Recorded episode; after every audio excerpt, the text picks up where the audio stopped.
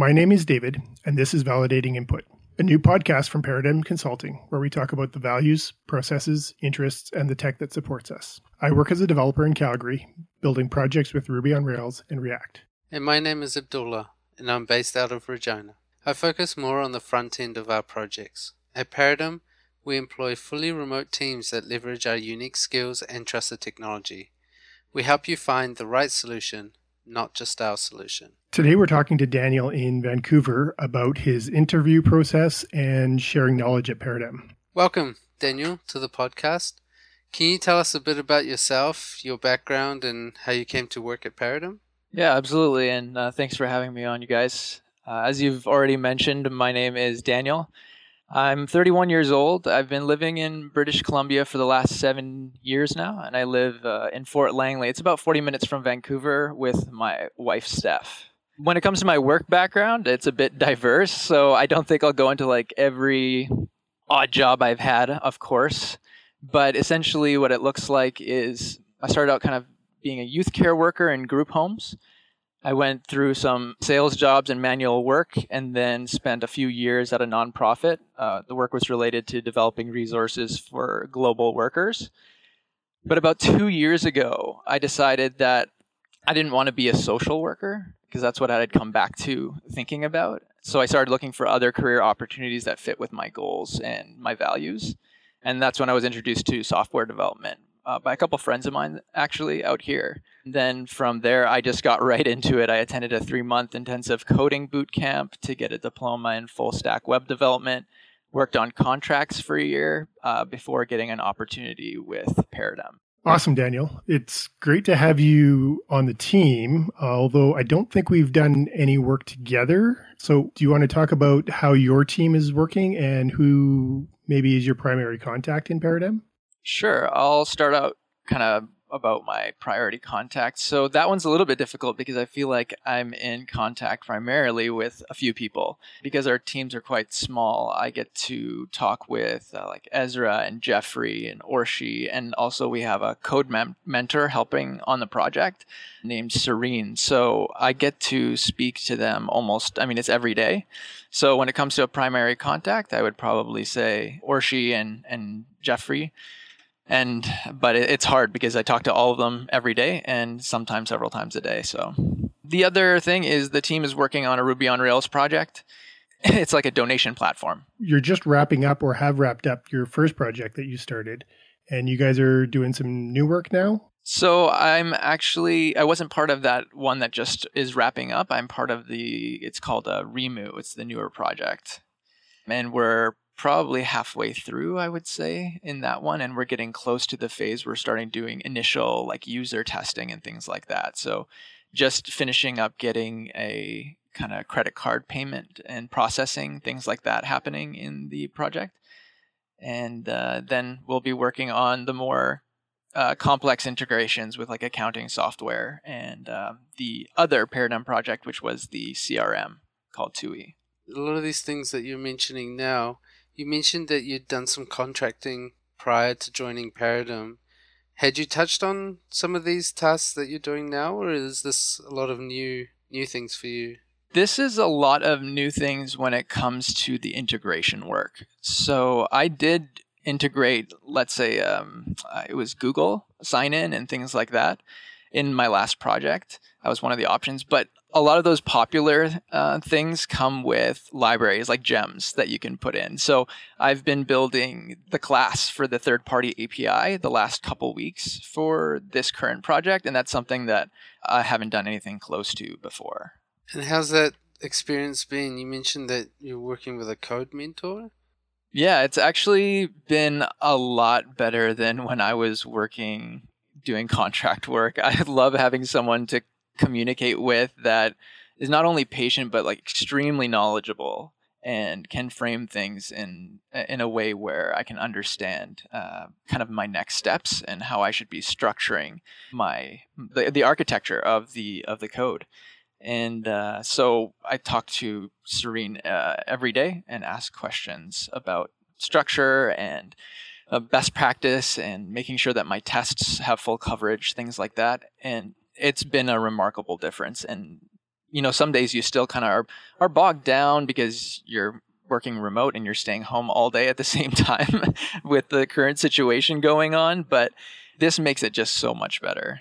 She, she's involved in the whole process. It's not just you're developing something and then there's a code review during a pull request. It's more, here's the task, let's talk it through, let's go away, do something, come back and reflect kind of situation. Yeah, well, she actually attends our sprint planning meetings. So yeah, she uh, puts in that extra effort, is able to offer us that information of like questions right up front. So that was one of the things we ran into when we were doing sprint planning, is that we ended up having a lot of these stories that were great and that we were ready to get go get going on. And then as soon as we got started on one, we would realize, oh, we need some like expert opinion on how we should really be Uh, structuring this part of the code.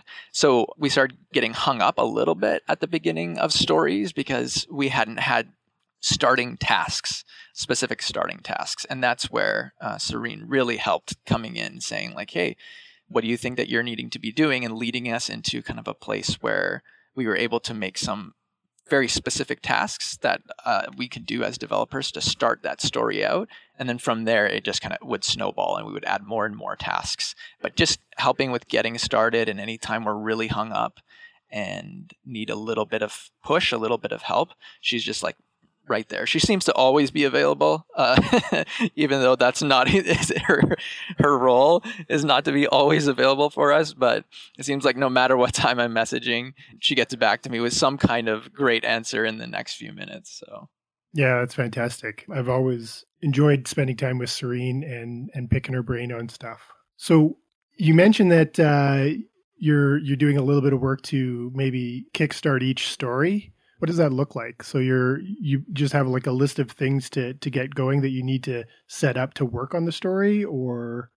Yeah, so Ezra and Jeffrey are primarily in charge of getting these stories written, the story, the story map written, and all. They do a lot of the backlog grooming and the conversations with the clients on almost sometimes a daily basis, depending on what we're trying to get out of it. But then when we sit down as a group and do our sprint planning, we've taken some time individually to look at the backlog, try to come up with the additional information for the acceptance criteria.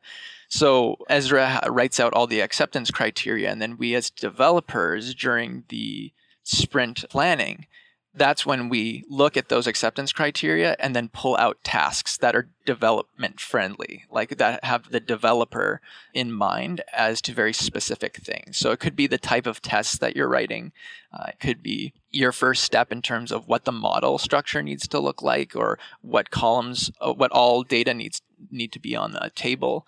But it just kind of is making it a little bit more specific so that the initial start of that acceptance criteria, it doesn't hang you up. It, it you have something there to go off of that as a developer you can look at and say, oh yeah, okay, I'm about to go write a test for this.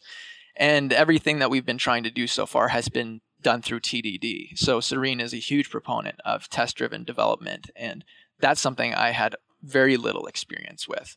So this has been an insane, insanely fast and like broad learning experience to have someone with, with so much expertise in that area define and show you how to do those those things. Uh, and it's important when it comes to story development, because with T D D, your, the structure of your tests are what define how you actually structure your project. So getting that right is really crucial to meeting the acceptance criteria and the amount of time also that you want to be meeting it. So do you feel like you've picked up the skills that you could do a lot of this stuff that's kind of being um, modeled for you on your own in your next project? Yeah, so I would say that even a lot of the structural work of what needs to be done is actually being like coded by my fingers or my other teammate, like Orshi's hands, you know, like we're doing it, but uh, Serene provides the like outlook and the the kind of the top level perspective, and then helps us get lower and lower. So I would say that, yes, the next time around, I would be able to start asking the right questions to get those uh, things started. But when it comes to an industry that's like this, and the fact that I've only been doing it for less than two years, I kind of consider it a continual growth process. I'm trying to log my learnings in places so that I can go back and review those learnings so that I don't have to constantly be worried about, you know, having done something like two days ago and now wondering how I'm supposed to do it uh, today. So that's just part of the the struggle of learning so many things so quickly and being new to a lot of it is you're not just learning how to program something, you're learning how to properly structure it, how the tests should look, and what that means for refactoring down the road and just the architecture of the project. There's so much to think about that when I was working and doing contract work on an already uh, mostly developed project, I didn't have to think about those questions. You mentioned that you were keeping track of all the stuff that you're learning. What does that look like for you? And what kind of resources have you, you obviously have Serene and her experience and being able to have access to her to, to shoot her a question, but how are you keeping track of, of this, the things that you're learning and what sources are you using? Yeah, so I do uh, several things. I'd say number one, I have the kind of classic bookmarks of resources for links of, of uh, coding articles and things like that, whether it be an RSpec site for writing better tests and the things along those lines. But I also use the software, the Notion that we use for our projects.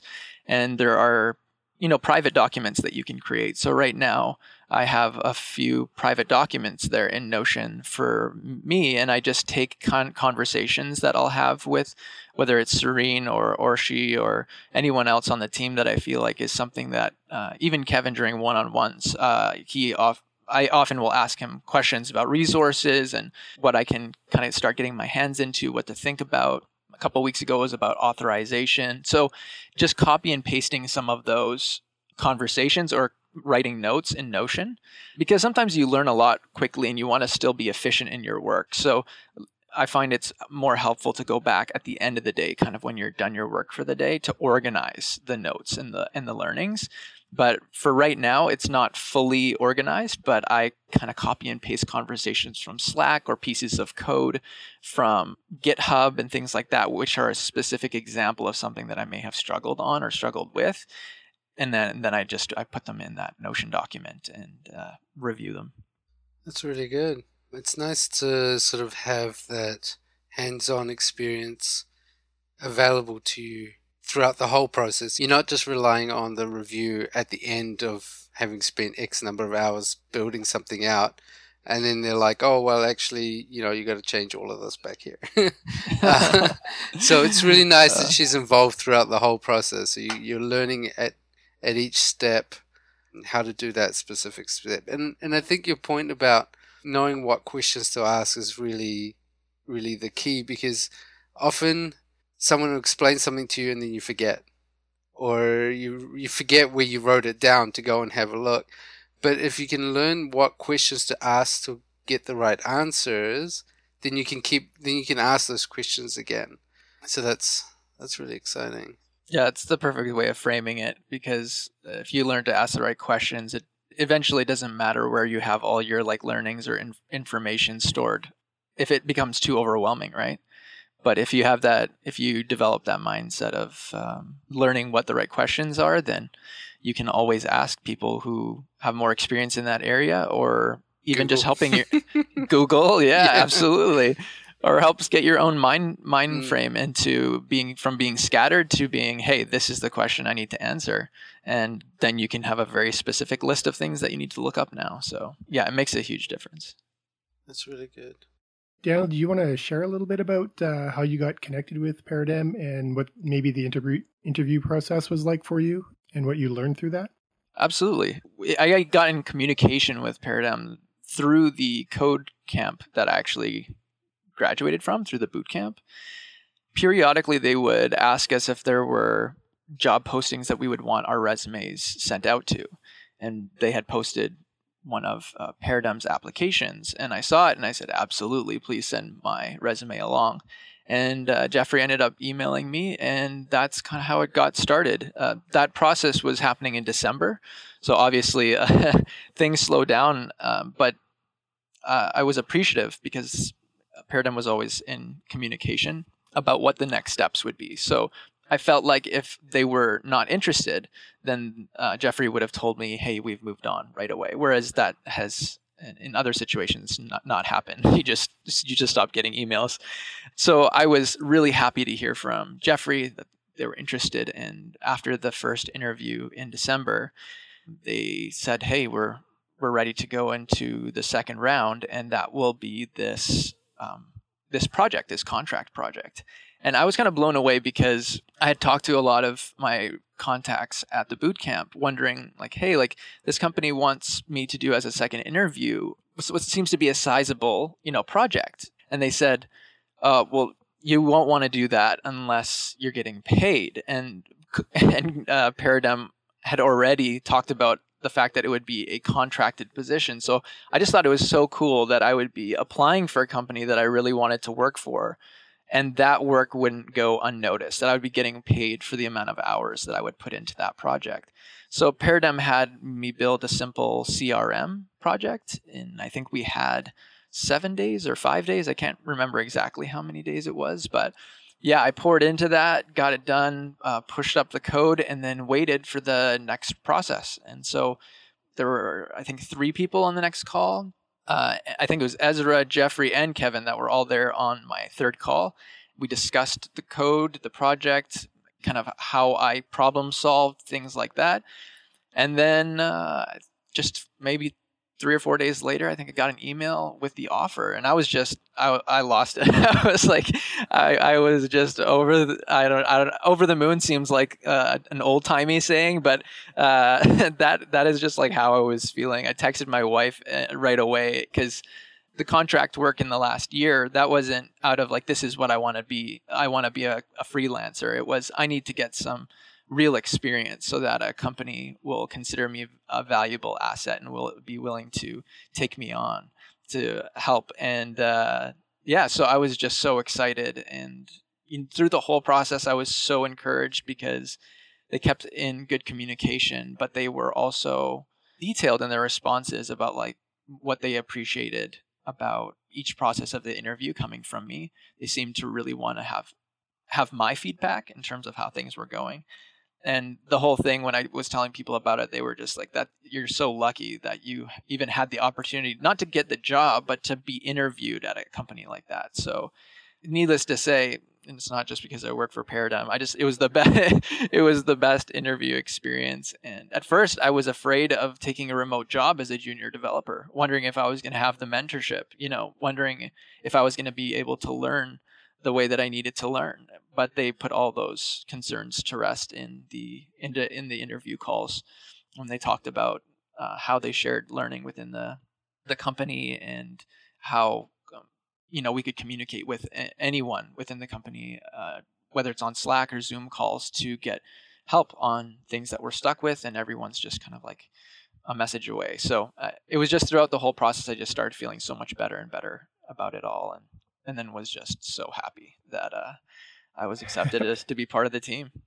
Do you want to uh, talk a little bit about the onboarding process with working remotely and, you know, not meeting any of your teammates in person? Yeah. So uh, right away, we were encouraged to do buddy chats. So these, you know, like anywhere from, I guess everyone does it differently, but anywhere from like fifteen minutes to maybe forty-five minutes to get to know people within Paradigm and just talk about, you know, who you are and, and find some level to connect. And so I thought that was pretty cool that we could, we were not just expected to do that, but we were really encouraged to do that. And then the onboarding process was, um, we would talk with, so Orshi and I were hired at the same time. And so we would talk with Jeffrey and Kevin every day. We would have a Zoom, a Zoom call. And then we had on Notion a storyboard for our onboarding uh, tasks. So we, we learned right away during the onboarding how to create and set tasks in the software that we were being using to organize. And then, so that first week pretty much was waiting for our computers to arrive, right? So we get our, we get our laptops, and then uh, setting up all the software that we would need, all the management software, and, and then the code editor, and just getting everything up to speed and organized. And then after that, it was like, welcome and uh, let's get started. And uh, we hopped in and learned about the new project that we were going to be starting. And that was another thing. I was like, are you kidding me? I went from onboarding, so a week of kind of being in the this uh, this company, and now they're letting me start a project. And I was like so excited that I, w I got to see what happened from the beginning, you know, because there's so much work that goes into getting a project off the ground that, yeah, I was just, uh, I was just really encouraged that the onboarding was so quick. It was answered every question, had it there, and then bam, there you are. You get to, you get to contribute in a really real way right off the bat. Do you want to uh, speak to maybe some of the challenges that you've come into either through the onboarding or uh, your your first project? Challenges in development, in communication with team, or all of the above? Sure, all of the above. Yeah. All of the above. I mean, anything that you sort of like, in hindsight, that you would have thought, oh, if I'd known that, or now I know this. You know what? It's really hard to say that I've experienced a lot of like challenges in terms of the way things are being done. I don't know if I would I don't know actually if there's anything that I would change, because what I've learned through this initial process is that every week, you know, when you do your sprint reviews and you talk about what could have gone better and things like that, it's a, a lot of it is experience, like experiencing how you work together, how one person likes something or needs something to be uh, written in a certain way, or tasks to be written out for certain stories. And that stuff is just like a learning experience of the people that you're with. And none of it was unpleasant. It was all like, this is how we work. And so we're learning to be a team and how to structure our goals and just the whole work process together. Thankfully, I haven't like deleted any large parts of code that I forgot to commit or something like that. So that hasn't been an issue in terms of a challenge in that way. But I would say that it would have been difficult to be expected to start a new project if I didn't have someone to go to to really ask questions about. But the thing is, is I did a lot of paired programming with Orshi, the other person who came on, where we sat down and we tackled a project, a story or an, an element or a task together for a few minutes to, to help each other get started. And and so when it comes to things that maybe I wish I would have done differently or or challenges, it's kind of difficult to come up with any specific example as to what that would look like. No, that's, uh, I mean, that was good. It was a great answer. Thank you, Daniel, for taking the time to discuss the interview process with us and sharing the knowledge that you've gained working here at Paradigm. Thanks for having me on, you guys. I really appreciate it, and I like what you guys are doing. Great, and uh, thank you to all our listeners for joining us as we continue to grow, become better developers, and add purpose to the things we build and the relationships we cultivate.